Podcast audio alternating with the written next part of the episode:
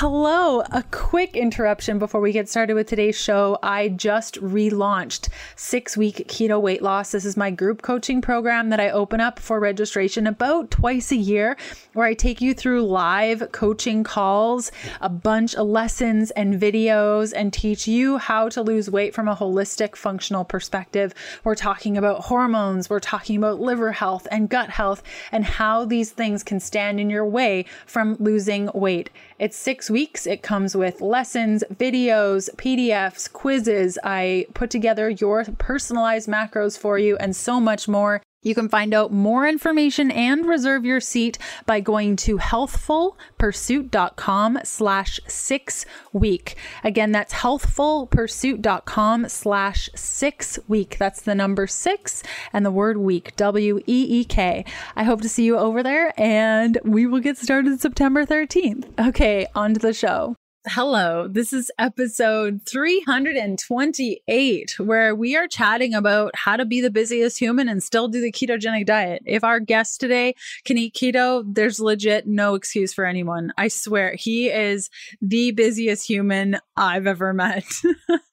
We're going to be talking about changes that one sees on the ketogenic diet, body and nutrition as an idol, people picking at your nutrition choices, how to kind of like weave your way around that, uh, changes that we've seen over time, how keto supports the schedule and doesn't get in the way of things, and how to kind of flip the switch on all of that, how keto can positively influence your work. So many things. It was just so great to pick our guest's brain today and how he kind of looks at the ketogenic diet and the differences as opposed to making everything an excuse, which I'm also very good at. So, our guest today is Dallas Jenkins, the son of the celebrated Left Behind author Jerry. Jerry Jenkins, who first produced the independent feature Hometown Legend at the age of 25 and shepherded it to distribution by Warner Brothers. In the nearly 20 years since, he has directed and produced over a dozen feature and short films for companies such as Universal, Lionsgate, Pureflix, Hallmark Channel, and Amazon. His most recent film, The Resurrection of Gavin Stone, was released in theaters in 2017. He is now the creator of the largest crowd-funded media project of all all time a multi season series about the life of Christ entitled The Chosen. Oh, it's good. It's so good. I can't wait for you to hear today's episode. If you have questions about today's content, you can go to healthfulpursuit.com slash contact and ask me. You can catch up on previous podcast episodes and notes from today's show by going to keto diet podcast.com. Okay, let's do this thing. Hey, I'm Leanne Vogel, and you're listening to the Keto Diet Podcast. I've put together a free 21 page guide on achieving weight loss on your keto diet if nothing is working, as a little thank you for being here today. Grab your free guide at ketoforwomen.com to get the steps you need to overcome the hurdles standing in your way. Hey, Dallas, how are you today? I am so excited. I do podcasts all the time and interviews all the time. And I honestly can tell you, this is not just, I'm not just saying this. You're the one I've been most looking forward to because, as I've told you, I've been a fangirl of yours for several years. When I first started doing keto, I immediately took to it. I immediately loved it. It worked for me. I'd been eating healthy for a long time, but I'd always kind of felt bloated at times. I never felt fully great until I switched to keto. So I became a fan of like Dr. Berg and Thomas DeLauer, some of the normal heroes. And then I came across you kind of accidentally because my wife started doing keto and it didn't do well for her. She didn't do great. She mm. had gallbladder issues. It wasn't going great, but I was looking up something like one problem and you came up and you started talking primarily to women and saying keto is different for women than it is for guys. And I'm like, okay, there we go. And so for the last four years, or for, so I, I think I've been doing keto for four or five years even on the set of my show, when I'm talking to some of the women on our show who are experimenting with keto or trying, I always say, all right, Leanne Vogel, go find her. She's for you. She's more for you than even the other heroes of keto are because she specifically talks about issues that are specific to women. And so I just, I've, I've been a fan of yours for a while. So when I heard you like the show, I'm like, I got to get on her podcast. I got to talk to her somehow. So this is really fun for me. This is so crazy because I do the same thing with your work. Like all through church, everywhere I go, I'm like, have you watched The Chosen? Have you watched The Chosen? You love Jesus? You have to watch The Chosen. You don't? You have to watch The Chosen. It's such a good yeah. show. So I love that we're both doing that in our separate worlds. So it's, I normally don't get butterflies when I have people on the show, but this, today I was like, Dallas is coming on my show. This is a really big deal. I have to wash my t-shirt. I have to be ready for this. yeah, you're wearing your you're wearing your binge Jesus shirt, which is really cool. But yeah, this is this will be a little bit of a mutual fangirl session. We'll try to keep on topic so the listener can actually learn something. But in the meantime, I just I'm really excited to be doing this.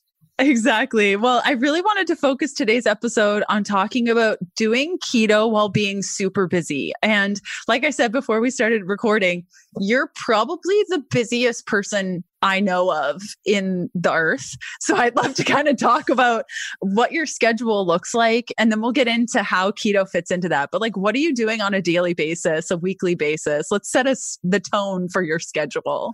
Well, I'll just give an example of today because today kind of represents the, the gist of what I'm doing. Because as some people know, The Chosen, it's a multi season show about the life of Christ. And the unique thing about it is we've done it completely outside the system. So it's not on Netflix, it's not on any major cable network. There's no studio or platform that's writing big checks for us to do this. Our season one was crowd funded. Uh, season two is paid for also by the fans, totally free. They don't have to pay for it, but if they want to, it's how the show keeps going. So the reason I bring that up is because I'm not just the creator of the show and I not only have to execute the show, I also have to, for lack of a better term, sell the show. I have to make sure that people are continually watching it and discovering it. And then hopefully we don't force them, we don't even pressure them, but hopefully keeping it funded so that we can keep doing all seven seasons, which is our plan for the chosen. So the reason I'm setting that up is because today alone, I'm finishing up the editing on episode eight of season two. I am writing or working on the writing of season three. I had a meeting to talk about the sets and the big, huge soundstage and sets we're building for season three, hoping to shoot in the fall, figuring out if that's even possible. And then I'm also I'm doing Friday afternoons are when I do my, the most of my interviews, like what I'm doing with you today. So I had a couple of those. So today alone fits into I, have to write it, I have to edit it, I have to plan it, and I have to sell it. and I don't need any, I mean, I'm not asking for sympathy. It's what I've been called to do, and it's kind of how the show works. But yeah, it's crazy. And even before I came on with you, I was unfortunately, I have to admit, I was about five to seven minutes late with you because after my previous interview, it was two o'clock in the afternoon here in Chicago. And so I really wanted to get my workout in because if I didn't, then I would never get it in today. And tomorrow's crazy. This weekend's crazy. So I had to get that in. And then I brought with me my one of my keto drinks that I'm ingesting while I'm doing this podcast with you. While you're talking, I'll mute myself so that no one hears me uh, chewing. But uh, yeah, it's it is a little bit crazy. I, my hours are typically I, I'm a night owl. I do my best work at night, so I typically sleep from about three o'clock till about nine thirty or so, nine nine thirty in the morning, and then I just try to get everything done the rest of the day and survive it. So hopefully I'll find ways to get some rest in between all this. But right now we're just trying to keep the, the train moving. And you're also a dad. I'm a husband and father of four, and I really want to be a good dad. So, yes, I should have mentioned that because that's actually my number one priority. So, I don't do any of my work once I stop for dinner and we all get together for dinner. Then I'm with the kids and my wife until 10 o'clock at night or so. So, I don't do any work during that period of time. So, that's why I'm willing to sacrifice a little sleep to make sure that I don't sacrifice being a dad or husband. Yeah, a little sleep, six hours. I couldn't do it. So that's amazing. that is oh, well, six. Cool. Six is awesome. Six, six is way more than like when I'm filming. I'm lucky to get four and a half. So six is actually a luxury. And for me, I know everyone's journey is different, but for me, that's one of the biggest benefits of keto is that I actually and I've heard this from some experts too, that not only can you, because it increases your energy, helps you if you have a bad night of sleep, but it actually, you don't according to a few experts that I've read, you don't have to have quite as much sleep as you did before.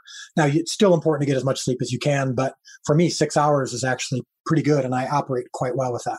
That's amazing. And so, how did the keto thing get started? It sounds like it's benefited your shoot schedule and all that stuff and made it more convenient for sleep wise. But, like, where did this start and where did you come from before? Can you kind of paint a picture of what it was like before keto and why you started?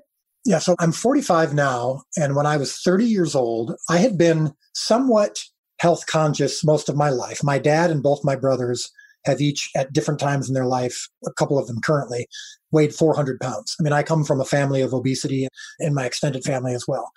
So I never got to that place where you get so overweight, the thought of having to lose all that weight is so debilitating. You just don't even really try, or you try and then you stop after a week. I was always kind of more vain than my the rest of my family members. So if I started to put on a few, I would kind of quickly correct it. But I was 30 years old is when I started to see pictures of myself and realized that I was at my heaviest and I all the cracks were filled in. I just looked fleshy. is the word I always like to use, uh, puffy and fleshy. And so I got real serious and started losing weight and I was doing P90X and all this stuff and just eating healthier in general. And I, I was doing that for about 10 years and I never fully felt great. You know, like I'd have a really healthy meal of like chicken and sweet potato and broccoli, for example, and I'd feel bloated. And I just assume that's just feeling full after you have a meal. And it wasn't until about four years ago, I think, four or five years ago, where I just randomly came across some health magazine. It had a picture of all these keto foods like steaks and bacon and eggs and cheese and all this stuff.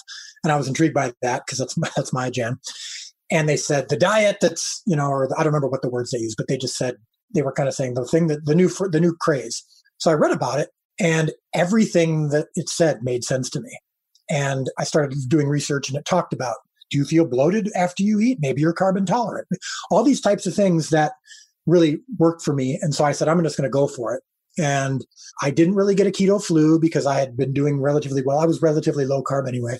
But within about three or four weeks, I mean, I everything that they say felt true. I, I was sharper. I felt great. I was already intermittent fasting anyway, so that was a natural byproduct. So, my goodness, it just changed everything for me. I just instantly felt better. I just knew this was right for me. And so I've been doing it for about four or five years. Now I cheat sometimes, of course. And when I go to my parents' house for Christmas for a week, I just let myself completely go. But that became just my new operating principle and it really made a huge difference for me. And it's helped me like when I'm filming because I don't have that like when we do 12 hours of filming and let's say the hours are like two in the afternoon to two in the morning or whatever i'll see a lot of people on the crew sometimes you know this be like they'll start to get weighed down or they get brain fog and i just that just doesn't really happen to me. I just feel like really sharp. So i also started realizing like my doctor totally against it totally freaked out by it when he tested all, did all my blood work after he found out that I was on keto. I, my cholesterol was high, so he's like, "I got to get you on, you know, statins if you don't stop." And uh, but every every other measurement was like awesome except for cholesterol. And I did more research on cholesterol and was like, that seemed to be just an overrated element of things. And I'm like, look, I don't think anyone can argue with how I just feel so much better in every conceivable way. So that's a long answer to your question, but that's kind of how it started. And it's just been by far the most sustaining thing. And I'll find even when I'm, if I have a bad week, let's just say I just cheat for a week, I'm just kind of feeling crappy. It's within a day of getting back on keto that I just like, oh, this is why I do keto because I just feel better all the way through.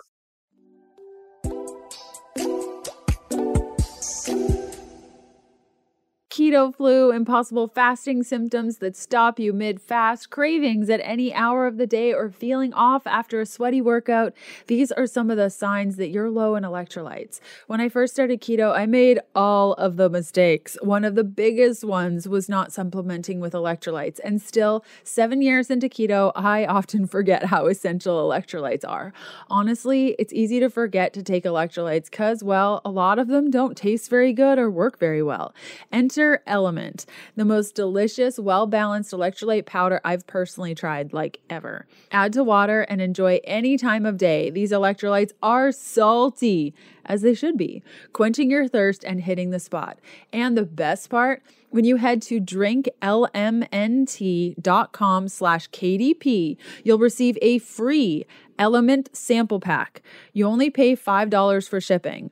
The sample pack includes eight packets of LMNT that includes two citrus, two raspberry, two orange, and two raw unflavored. Go to D-R-I-N-K-L-M-N-T.com forward slash KDP for your free sample pack. I love LMNT and I really think you're going to too. Again, that's drinklmnt.com forward slash KDP to get your free sample pack. And if you don't love it, they will refund your $5, no questions asked. It's interesting. I was chatting with one of my friends who's also obsessed with your show, and we were saying, you know, I wonder, this is before I knew that you were keto. It's like, I wonder if Dallas is keto because his brain works very quickly. You can tell on the YouTube channel. And my friend is also a keto coach. And he's like, yeah, I mean, do you think he's keto? And then the very next day, you were in, I think, a VRBO or something, and you guys were ready to shoot. And you were like, I went to the grocery store, I went to some market, and I found all these things and check out all my keto haul. And I was like, called it. Yes, of yes. course. it makes that's, life that's a lot really easier. That's really interesting. Yeah, I think. Uh, I mean, I've always kind of been a fast talker and and a quick thinker. I think, but uh, yeah, since keto, it's it's for sure just kind of elevated it and made it sharper more consistently, like more common. I just don't have those drops. But yeah, every time I land, so let's say I'm going to be shooting for the next three months in a different place from my home, I'll land and I immediately go to the local market that I can find that's more health driven. And it's, you know, I find all my staples, my travel staples, you know, the sardines and all the oils and the, and the butter and cheese and bacon and eggs and all that stuff, all the things that I know that I will be responsible for on my own that I'm capable of. So yeah, I just I just took everyone through it. I just showed them my haul and uh, how I do it. And what about eating out? Like when you're traveling, do you eat out a whole bunch or do you mostly just go to the grocery stores and stick to homemade stuff when you can? So, for example, uh, in a couple weeks, I'm going to Los Angeles and I'll be there for a week. So, when I'm only there for a short amount of time, I really don't cook. And I go out and I usually buy maybe bone broth and sardines, just a couple of kind of easy things, dark chocolate. But I don't, I just don't have time when I'm traveling, usually for a short amount of time. I've got so much work to do and I'm going to be going out every time. So I just make sure I have my green tea and a few staples. But then for the most part, I, I'm just going to go out. I'm going to eat the high fat thing on the menu and it becomes kind of a dirty keto for that week if I'm lucky. Sometimes I just, if I, I'm going to a certain place that has a restaurant that's I truly love, and I just go, you know what, this week or these two days or whatever it is, I'm just not going to worry about it. I'm just going to enjoy my favorite restaurants in this particular town. And I'm not very good. And I just go ahead and, and kind of gorge on my favorite guilt trip options. So I definitely don't do as well when I'm traveling for a short amount of time as I do normally. And even when I do, even if I stay keto for that short trip, it tends to be a dirty or keto. And then if it's, there's this kind of sweet spot where it's like, if it's four or five days, I can probably just cheat a little bit. If it's about seven days, I'm going to stick to it and do pretty well. I get in a good routine. But then when I'm going to be traveling for a long period of time, if I'm gone for three months, I actually do phenomenal. Like when I'm filming, I'm actually, that's what's interesting to me when I hear people say, I was so busy, I couldn't do keto, or I was so busy, I just, you know, I cheated or I, I got off my plan. I find that when I'm super busy, meaning I'm filming the show and it's, you know, two months of 12 hour days, and it's just nonstop. I mean, it's just truly, and my family is coming to visit me for a couple weeks at a time. By the way, I'm just, I'm, you know, we're moving to Texas this summer and I'm going to be home more, much more even when I'm filming, but that's another story. Long story short, I actually find I do better when I'm super busy because I don't have the time to start drifting in my discipline. I just, I feel like, I don't know, I'm locked in. My discipline muscle is activated and there's a book called The Power of Habit, which I believe is the best book, life coach book in the world, bar none, for anything that you're struggling with. It's called The Power of Habit. It's extraordinary. And it talks about how when you're working out, you actually do better in other disciplines as well. When you're practicing one discipline and you're staying locked in in that, it kind of exercises your discipline muscle in your brain and you start doing well in other areas. So I would argue that the busier I get, and the more disciplined I am in my work, I actually start doing better health wise too, because I just, I don't know, I, I, feel like I'm locked in and I just make sure that when I go to the restaurant, I'm just in the zone and I'm ordering the fish and the olive oil or the salad with the high fat stuff and I just do really well. So that tends to be my sweet spot is when I'm when I'm really focused on work. I would agree with you. I know that there were a couple of years where I was touring nonstop and I was at home for maybe a month every four or five months. And when I was on tour, I mean, I was flying every morning. The process was fly in the morning, get to the place by noon, check into the hotel, do my hair and makeup, go to the event, get home at 10. And so I was fasting all day. I would have right. something right before the event, a dinner right before bed, and it would repeat. And I got into a mate, like that was probably the healthiest nutrition wise I was, you know, adrenal wise, right. not so much, but you kind of get into that flow. So I agree with you. It's always challenging when people say, I mm-hmm. was so busy, I didn't make the right choice. And I'm like, when I'm busy, I make all the right choices because I don't have time. And I think too, yeah. when you know you have to be on point, you know, I always think, should I have that sandwich? I have that interview tomorrow. And if I have that sandwich, my mind is going to be really slow and I'm not going to be able to answer right. the questions quickly. So I'm going to have this keto thing so that I can show up properly. Do you find that's yourself too, of just, you know, that your default feels better on keto? Yeah, I've done that before I got ready to shoot because I'm like, I, I, need for the next month and a half when I'm filming, I'm, I'm, I'm going to have to be focused so clearly for so long. I can't afford to have my cheat week or my, you know, because sometimes like I'll celebrate the end of filming by just for a weekend or for whatever, I just eat whatever I want just to kind of celebrate. But when I'm leading up to filming, I, I'm for sure focused on not having a cheat week then because I know I just really need to make sure that I'm in the zone, that I'm in ketosis, that my brain is operating on all cylinders. Do you ever do like 24 hour fasts or 36 hour fasts? I just don't remember that if I've seen that on your channels. Uh, do, do I do used to, but I don't anymore because I just, for women that have hormone issues specifically, yeah. I just, until you get to menopause or if you have PCOS or something or diabetes or metabolic issues, 100%, 24, 48, 72 hours, go for it. But for women, I just, I haven't been able to find a woman that hmm. can do that for long periods of time when she has low hormones. And that's yeah. my case. I would do 24 hour fasts. And there's this new, have you seen the Biosense tool? You can like track your ketones mm. through your breath. You would, it's so cool. And it gives you your sweet spots for fasting. And so you can get into those zones, but with your adrenals and hormones, it's just for women, no. Can you? Yeah. So, well, I don't do it all the time, but usually about once every couple of weeks, I might do a 24 hour fast. Occasionally, about once every couple months, I'll do close to 72 hours.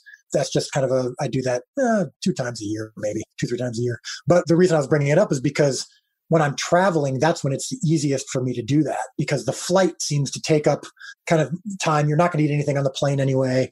I always feel like traveling helps me with my fasting a whole lot more because it's just easier for me to to not eat on a plane or to it seems to just kind of make the time go by quicker. And so if I ever want to do a 24 hour fast, I'm like, oh, the perfect time to do that is when I'm flying to LA for this because I can just I get up in the morning. So I eat the night before I get up in the morning. I'm going to fly. I'm going to get there in the afternoon. I'll just wait until dinner to eat. Now I've just done 24 hours and it feels great. So, but yeah, intermittent fasting for me has also, I started doing that before keto and that was a game changer for me as well. So intermittent fasting plus keto, I'm all on board and it, and it, helps everything, including my workouts. Like working out fasted is for sure, especially when I'm on the road. I don't work out as well when I'm on the road for sure. Like when I do a week long trip, I don't work out and that I'm just no good at it. And I don't have my weights. I, I don't have anything. So I just don't do as well. But long term, uh, I'll slip in a quick one like early in the morning before I have to go to work. And the fasted part of that just makes that so much better. So, what brings you back? I'm sure there's a bunch of people, they start eating. For example, you said when you go to visit your family, you're eating all the things. How, when you get home, are you just like, okay, back to keto, no big deal? I don't want a, I don't know, a cake or I don't want to make pie or whatever that thing is for you. How do you get refocused? Is that a challenge for you or is it just kind of your default? Okay, well, back to keto, or do you struggle with that at all? I used to, and I know this is true of most people that I know who struggle with obesity or struggle with food addiction or whatever. I'm, I'm food obsessed for sure. I would say that, you know, I'm a, I'm a strong Christian believer. Obviously, I'm doing a show about Jesus. And uh, I believe that gluttony is a sin. It can be an idol. It can be something that can really take you away from your faith. But I also believe the opposite can be true too. And I struggle with that. I struggle with idolizing health idolizing and being obsessed with food, whether it's I'm cheating or I'm not cheating. Food is on my mind way, way, way too much.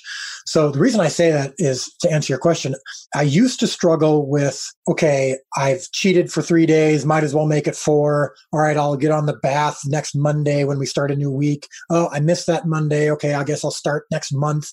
You know, I am someone who does better when I have kind of a target, like you know, once uh, Monday morning at eight o'clock, I'm going to start, and I'm and, I, then I can actually be pretty focused. So I used to be bad at that. Now I'm the opposite. So if I have a bad week, I start to look forward to the following Monday when I'm going to start over again. And I do think that's in general a good thing. I think it is good to think ahead and to go. So for me, just if, if someone's looking for a tip, the best chance I have at getting back on the wagon on Monday morning is if I think on Saturday or Sunday, all right, I'm getting back on the wagon Monday morning. I'm going to do it no matter what. So I really better enjoy Sunday. So Sunday, I, it's, I actually make my cheat meal as good as it can possibly be, as opposed to focusing on the Monday morning switch. And so I just really enjoy myself. I, I don't feel bad about it. I know I'm going to get back on the wagon on Monday, and then I do. So I find that shifting my focus from what it's going to be like when I get back on the wagon to focusing on how much fun I'm going to have on the day before has actually been good for me. It's actually helped. And then you know, it kind of feel like I'm able to last longer for several months before I cheat again because I'm like, oh, I really enjoyed myself. I got what I wanted. And if I just wait another month to another cheat day, for example, I'm going to make it just as much fun as it was the last time. So that's kind of been how I've been able to manage it.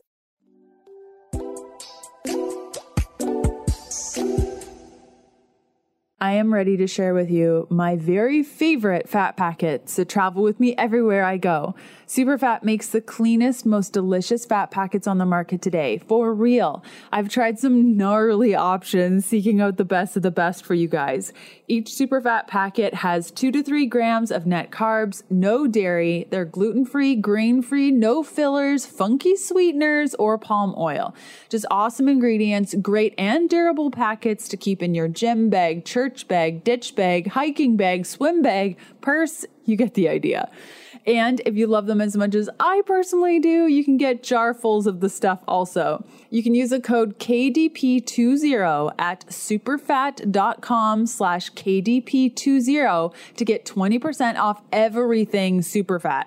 Load up multiple times, you can go wild. That's superfat.com slash KDP20 and the code KDP20 to load up on their fat packets something a key piece there that took me many many many many many years to figure out is if you're not being present with the cheat meal or that yeah. experience. Like if you're not just sitting down with that favorite thing, for me, it's carrot cake. Like, oh, oh baby, I love carrot cake. Yes. like, I'm oh, I'm a huge carrot cake person. Yeah. Oh, and the keto stuff, it just it's not the same. It's just not the same. So I sit there with the carrot cake, and there's a big difference between eating like nobody's gonna see me. This really sucks. It's not on my diet. Uh, diet starts on Monday, as opposed to making it, sitting down with my family, being there, smelling it, enjoying it, maybe having some coffee with it, being like, this carrot cake is so good.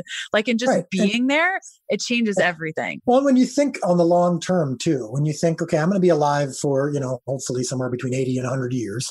And over the course of my life, is this week going to kill me? I mean, am I going to be fat or am I going to be unhealthy over the course of my life because I enjoyed this carrot cake or I just had a week when I went to my parents' house and I just didn't want to be that person who can't even enjoy what everyone else is enjoying on the Christmas meal because I'm really trying to get those last couple pounds or I'm really trying to stay focused. And I just don't want to be that. And I have been able to kind of step back and say, over the course of this year, I have been on keto or I've been healthy 98% of the time.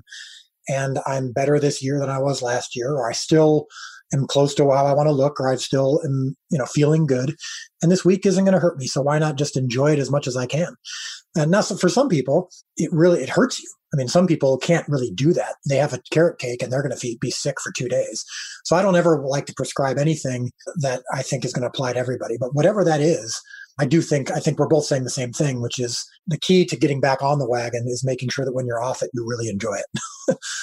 Completely. And I think also another piece you said is yeah, gluttony is one side of it, but having nutrition and body stuff as an idol, that's something that I've definitely noticed over the last couple of months, just where I put my energy and where I think that I can be saved through having a certain body type or a certain way of looking. And I think that's really important to check our hearts on that and see is food nourishing us and what kind of emotions do we have when we don't hit it? You know, there are a lot of people that it, they beat themselves up over their choices for weeks after they make yeah. a decision or after they get off the wagon. And so that's really important. And I'm glad that you brought that up. So you meet with a lot of people, you're on set, you have lots of people around you. Do people pick at your nutrition choices or kind of make fun of you or question things? And how do you deal with that dynamic when you're like, I'll have the salmon with butter, with extra butter and some olive oil, please?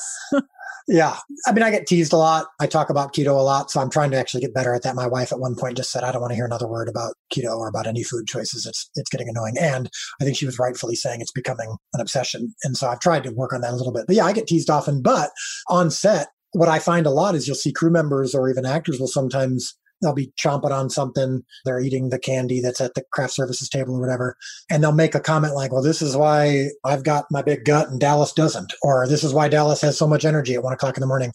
Like, I don't want this to sound at all arrogant, but I do believe that I set a fairly decent example of energy and health and I'm doing so many videos and pictures all the time. And I'm, I'm in a place where I, when I look at them, I'm not embarrassed. I'm kind of like, yeah, no, this, I'm, I'm not obsessed with myself, but I'm like, okay, good. I'm looking okay. I don't look like I'm putting on, on the weight. And so many people on film crews say that filming, they actually gain 10 pounds. And so if anything, I get questions. I mean, I get like, I've converted in the process of doing a Jesus show, I've converted as many people to keto as I have to Jesus, because there's uh, not only do people love end up after they watch the show or work on the show, they they find themselves asking questions about Jesus and learning more about Jesus.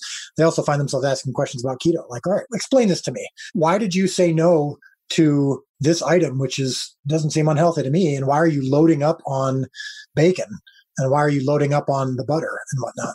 And uh, and I get a chance to explain it to him. And the proof is in the pudding because of my energy and because of the focus that I have. And and so they just they tend to ask a lot of questions. So it's it's actually been a, a quite good thing.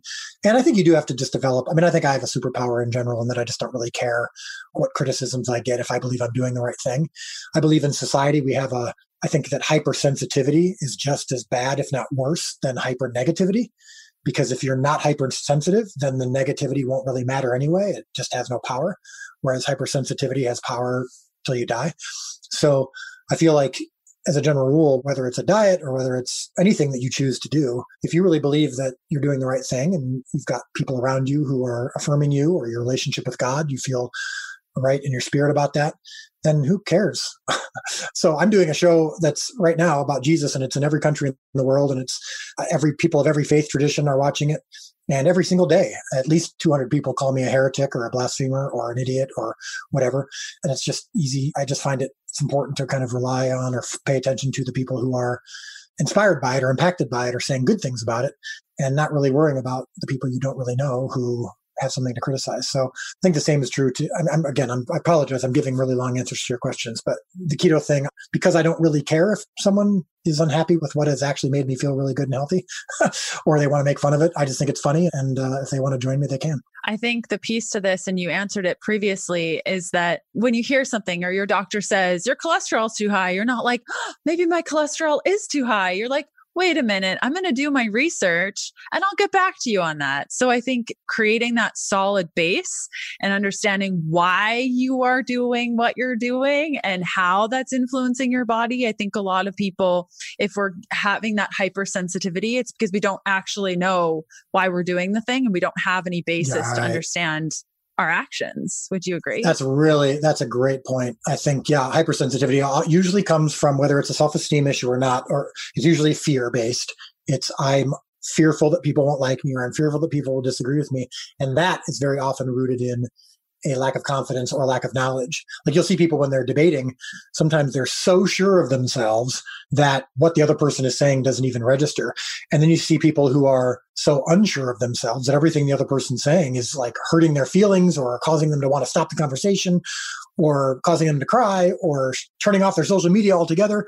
It's like, you know, how about we find a middle ground? How about we just kind of go, hey, look, my life is not going to be defined by what others are saying.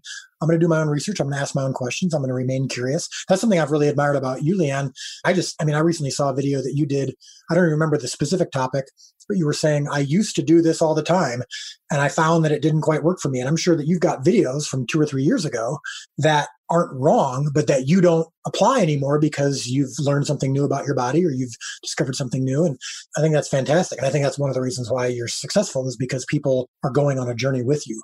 You're not claiming to be an arrived expert. And I think that's also what's fascinating about watching your journey of faith is that you're going, okay, I just discovered something amazing and it's changing my life. And maybe it can change yours as well. And let's go on this journey together and that's always going to have result in so much more depth and uh, of understanding and depth of joy than if you're just switching from one extreme to the other based on either criticism you got or based on a bad feeling you had one day.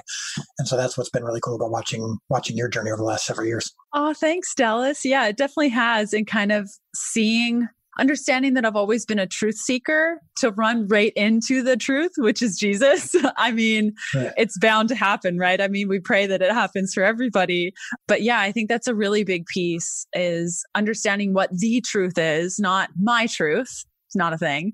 Understanding right. what the truth is and then holding fast to that no matter what people say or how people influence things or what rules are changing out there in the cultural sphere, that you have yourself rooted in that. And I think that's a huge, huge deal. Speaking about what others say, you know, I've watched your um, interview with Melissa, which, wow, you held your own. That was great. That was such a beautiful interview and you described things so well. Paneled our listeners who absolutely love the show. And I wanted to spend some time asking their questions of the show because if I had you on the Keto Diet podcast and I didn't ask my listeners what they wanted to ask, they'd be really upset. So I think the big thing was what's going to happen after the chosen? Because once it's done, is that it? like, are you going to do Paul's life? Are you going to do Acts? Are you are you going to highlight each disciple? Like, we can't live yeah. without the chosen. That was a big that was a big one. At least a hundred people said the same thing. okay, well, that's very sweet. We're still in season two, so of the chosen, and there's going to be seven seasons. So we got plenty of time to just enjoy the chosen and the stories of the gospels. To answer your question of what's next after the chosen, I'm going to take a year long nap when I'm done with the chosen and just uh, kind of reflect on and and sleep on what I've experienced over the last few years because it's been an incredible ride. If we believe that the fans really do want a show that covers the book of Acts and explores the story of Paul and the other apostles and their journey. And so if I believe that the fans really want that and that they're going to watch it and be impacted by it, and I believe that God has something to say or that I have something to say that I believe is important for the world to hear, then I'll do it. If the rest of my life, my career involves telling Jesus stories, telling Bible stories, I could do a whole lot worse. I mean, that would be a beautiful thing. But I'm not in the game of predicting anymore or having even really defined goals anymore. I'm on what my wife calls the manna program, which is when in the Old Testament, when God gave the Israelites their daily manna and uh, nothing more. And each day they came out, hands outstretched, and they got their food for that day, and that was good enough. And uh, that's where I'm at. I'm not. I just need to focus on making a good television show, and I'm focused on introducing Jesus to the people all over the world. And after that, we'll figure it out. But for now, I'm just focused on getting season two finished which is a great season. I mean, I say that about every episode. Everyone I watch, I'm crying at least three times. I'm screaming at the television, uh, something. My husband doesn't even watch it with me anymore. like, he's like, you watch it first by yourself. And after a couple days, we'll watch it together. Uh, we actually that's have funny. a viewing party for the next episode that's coming out. We're having people over. And I told them, mm-hmm. like, just so you know, I'm probably going to be crying and yelling and and talking. What are your thoughts about the different types of people that are watching the show like denominations or believers, non-believers? Like what kind of yeah, what are just your thoughts about the types of people that are watching the show? Yeah, I guarantee you that if you're listening to this podcast episode right now, there are literally thousands of other people just like you who enjoy the show or I shouldn't say enjoy the show because I don't want to be arrogant enough to assume everyone enjoys it, but uh, I'm just saying we have viewers of every stripe. So LDS, Jewish, Catholic, evangelical, all the shades of evangelical, and non believers. I mean, over half our cast and crew are not believers. they will range from atheists to agnostic to believers. I mean, we have all of, all of the stripes are on our cast and crew, and all of the stripes are among our viewership. And I think the reason for that is, is because like when I watch Star Wars or if I watch Game of Thrones or Harry Potter or anything that's more supernatural, I don't believe in the Force and I don't believe in the world of Star Wars, but I still can enjoy the show as a good story. And I think what a lot of people are experiencing when they watch the show is it's the story of, of people who lived in first century Galilee. These are based on true stories. And whether or not you believe Jesus is the Son of God and the perfect, sinless, you know, representation of the Godhead or God Himself, whatever it is you believe, these stories are compelling stories. And we're trying really hard to make a good television show. And I think that people of all stripes can enjoy it. And it's been really cool to see what's been kind of a bummer. And this is one of the foundations of my interview. You mentioned my interview with Melissa. Her name is Melissa Dougherty. She has a great YouTube channel, and I've really enjoyed her videos. And so I came on because she and others were concerned about all the different faith traditions that are associated with the show, particularly LDS. And I just continue to say, I'm kind of bummed that we get to the chosen, which is just about Jesus. There's no religion in it. There's no, I mean, we see the Jewish religion, of course, portrayed, but the show is about Jesus. And the show is about Jesus through the eyes of those who were around him. And we're not focused on all the arguments that came after Jesus was here and all the interpretations that men and women came up with and all the buildings that were built to divide and conquer based on your faith denomination.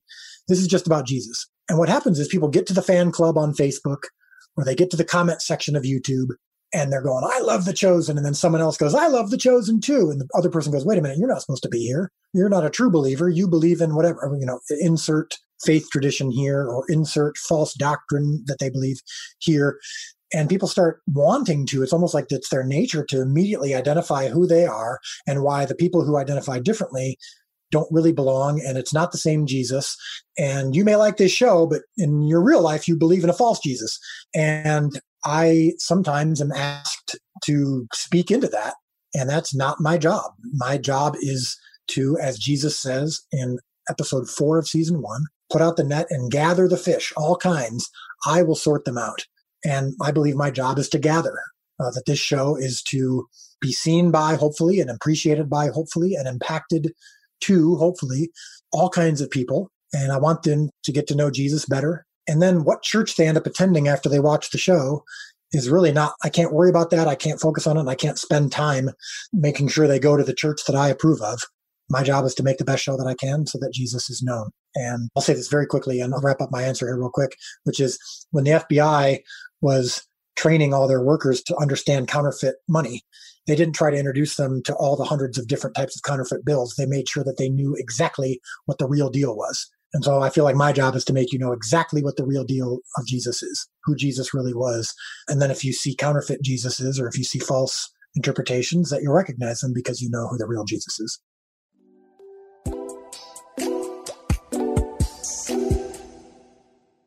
I really hope you're enjoying today's episode. I'd love to see where you're listening from.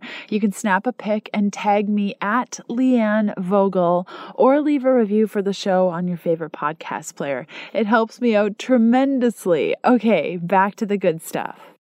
I'm so happy you added that last piece. It's so interesting. Your story of how you created the show, just this one person sharing that piece that you and your family had talked about. It's not your job to feed, which I can't remember what the story, it's not your job to yeah. feed the 5,000.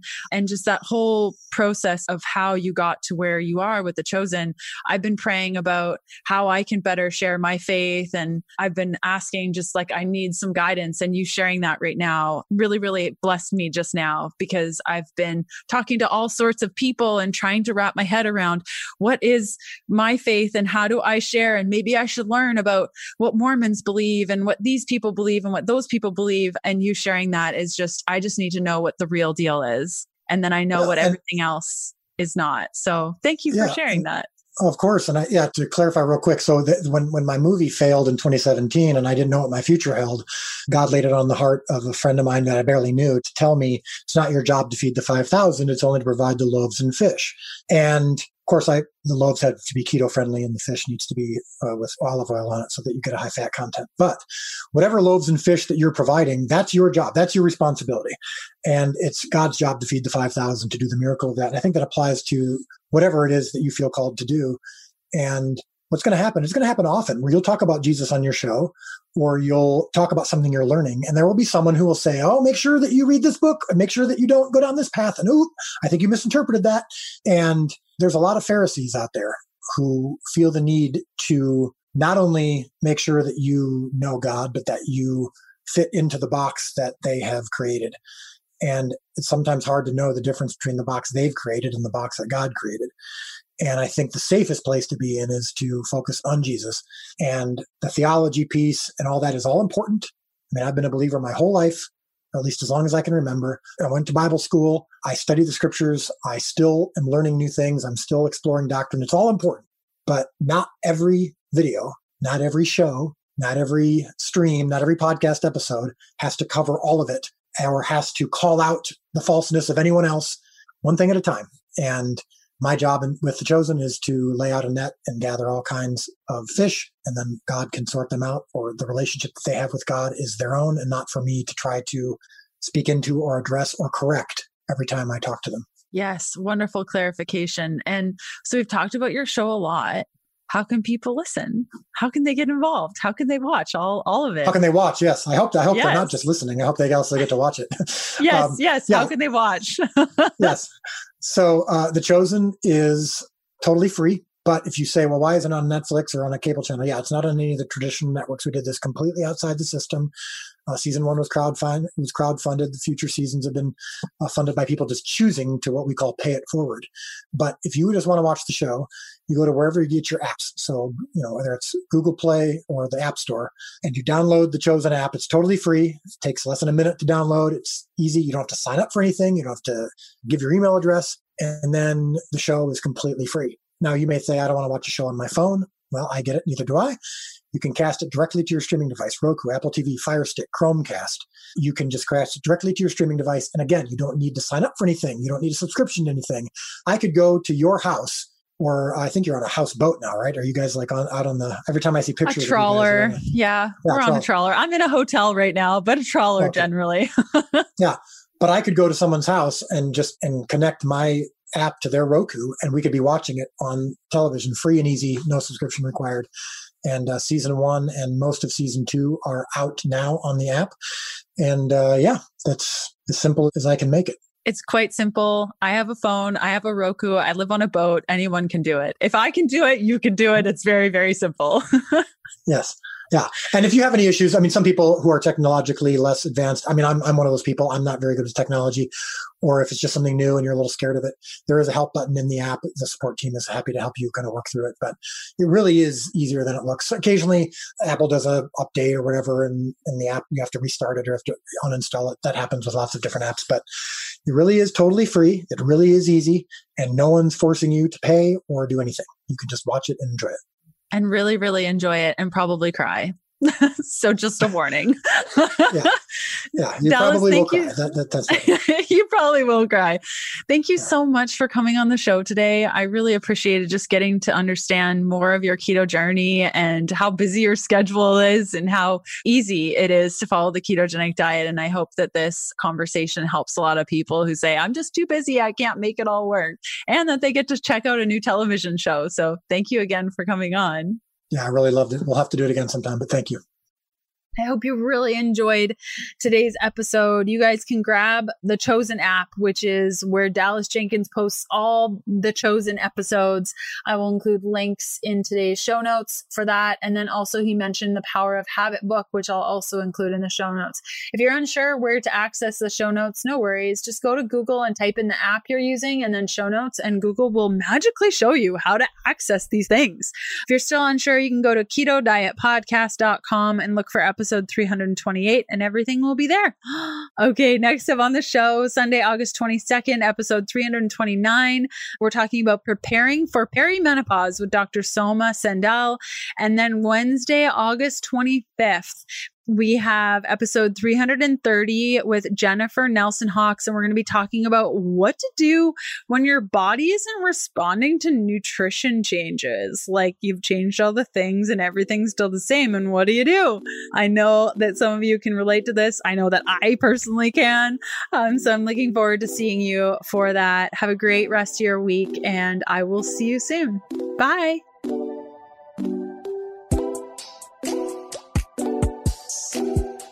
Thanks for listening to the Keto Diet Podcast. Join us again in a couple of days to discover more keto for women secrets for your fat fueled life. Music for the Keto Diet Podcast provided by Yechi. Follow Jacob on Instagram at Yechi underscore official and on Spotify as Yechi. That's Y E C H I. The Keto Diet podcast, including show notes and links, provides information in respect to healthy living, recipes, nutrition, and diet, and is intended for informational purposes only. The information provided is not a substitute for medical advice, diagnosis, or treatment, nor is it to be construed as such. We cannot guarantee that the information provided on the Keto Diet podcast reflects the most up to date medical research. Information is provided without any representations or warranties of any kind. Please consult a qualified physician for medical medical advice and always seek the advice of a qualified healthcare provider with any questions you may have regarding your health and nutrition program.